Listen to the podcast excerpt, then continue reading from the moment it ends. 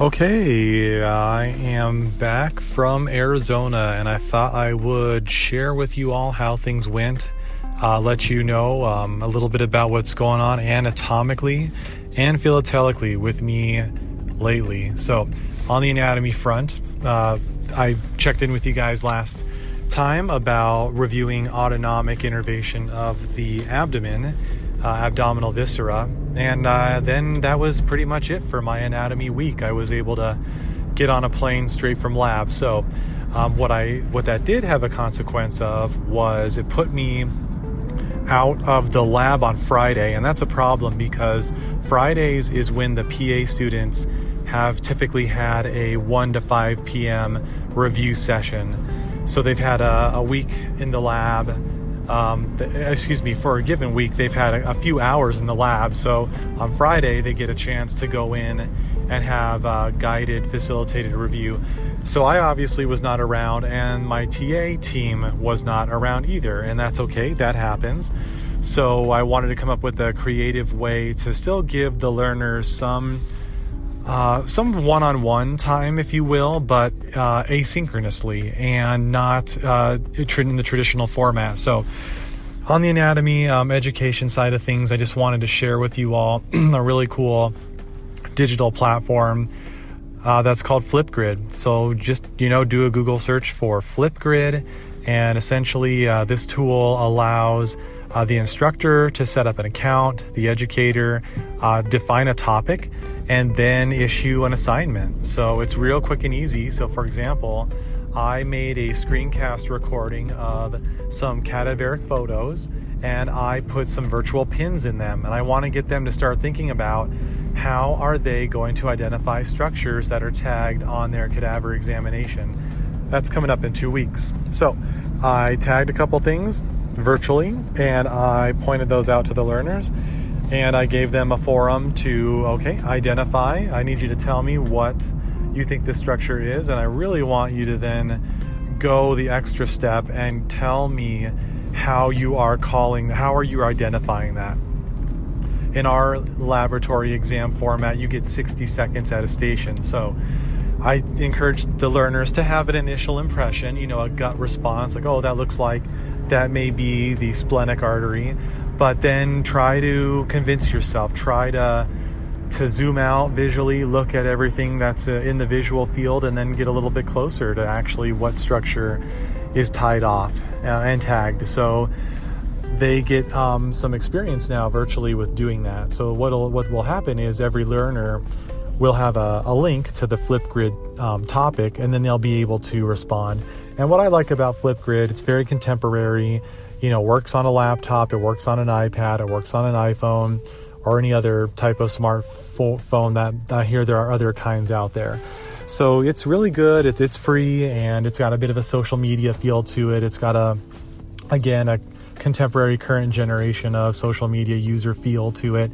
It's got emoji usage. Um, you know, you can do a little bit of a selfie, if you will, if you want to hold the phone up to your face and say, hey, this is how I identified number one. So um, that's been going well. I encourage all educators out there to use it. It's not just for K through 12.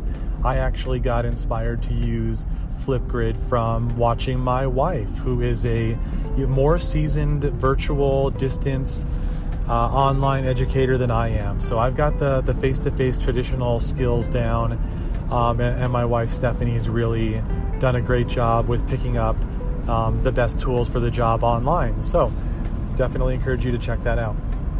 And then philatelically, I mentioned in a previous um, episode of the podcast here that I've got a connection to Arizona philatelic history, and so I got to catch up with uh, grandmother um, who's doing great at 101 years old up in northern Arizona. And she presented me with a philatelic gift. And this time it was not a. Um, it was not something that was handed down to her from her grandmother, who I mentioned previously was the postmistress of Tombstone, Arizona.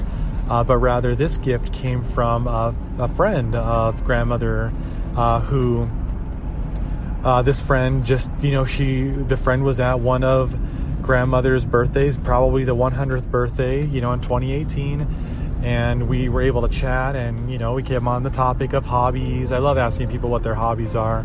I'm really fascinated on what the the current person in today's digital day and age does for a hobby and you know whether they're still bought into the concept of analog leisure. And that's one of the main reasons i really enjoy stamp collecting. It gets me away from this uh, slot machine that's in my pocket this smartphone and it, it, gets me away and it gets me in something that I'm handling um, with my hands and moving around and interacting with. So I'm always fascinated to hear what people's hobbies are, and gosh, many times people struggle to to come up with a hobby, honestly, because every spare minute is spent binging something or yeah, vegging out and watching some kind of low level, you know, passive uh, digital consumption, right?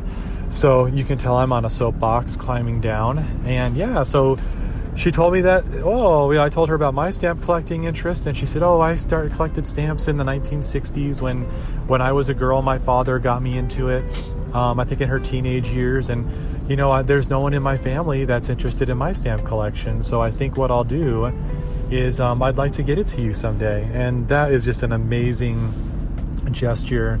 Fantastic, generous person and uh, yeah, so basically, well, it's probably been yeah a year and a half later, and now the collection made to Arizona, made to Arizona, and I was able to pick it up and managed to squeeze it into the luggage for the trip home. So um, you know, it's, it's very interesting. I haven't dug through everything, but I was able to look, and essentially it was a an H. E. Harris international album. So you know, there's varying thicknesses of international albums. I I don't know if there's you know, it's probably a, a volume of, you know, 20 plus albums that would cover, you know, uh, uh, even approach a majority of the stamps issued by the countries of the world.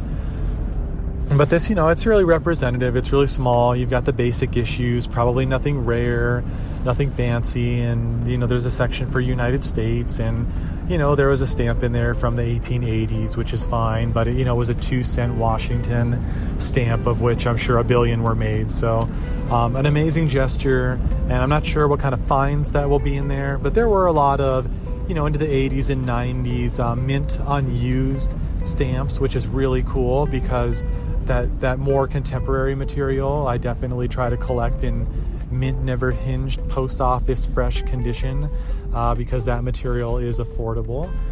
And yeah I definitely have some spaces in my album that I can fill. And the great thing about introducing my daughters to stamp collecting is whatever I have in duplicate can immediately spill over to their collection. And that will keep them busy for for many years to come. That's how stamp collecting with my mother worked. Uh, you know, she had gotten started. She had, um, you know, usually acquired the stamps, obviously, with her funds. You know, I was pretty young, so she had first dibs, and then I, I definitely benefited and got to look at some of the the duplicates, and that was good for me at that time. So that's basically what has happened since I've last checked in with you guys on the podcast please feel free to, to drop a message, uh, send me an email, contact me. I definitely am not advertising this podcast very heavily right now, so I would be extremely surprised if, if this is reaching a lot of people. It's just a great avenue for me to share what's going on. Um, and eventually, you know, as I come across people that are really interested in, in anatomy and philately, I'll, I'll share the podcast with them. And again, I'm using Anchor to do uh, this podcast. It's so easy. It's just as easy as talking on the phone. That's all I'm doing. And that's all I've got for you guys uh, today. I uh, hope you're all having a great weekend and looking forward to the week to come. My daughter has a birthday, and I have set her up with a nice little uh, stack of stamps to put into her album. And I, I plan on doing that for her uh, with every kind of major gift giving uh, event throughout the year. So, hope you guys are doing well. Have a great rest of your Sunday, and I will catch up with you into the next week. Goodbye.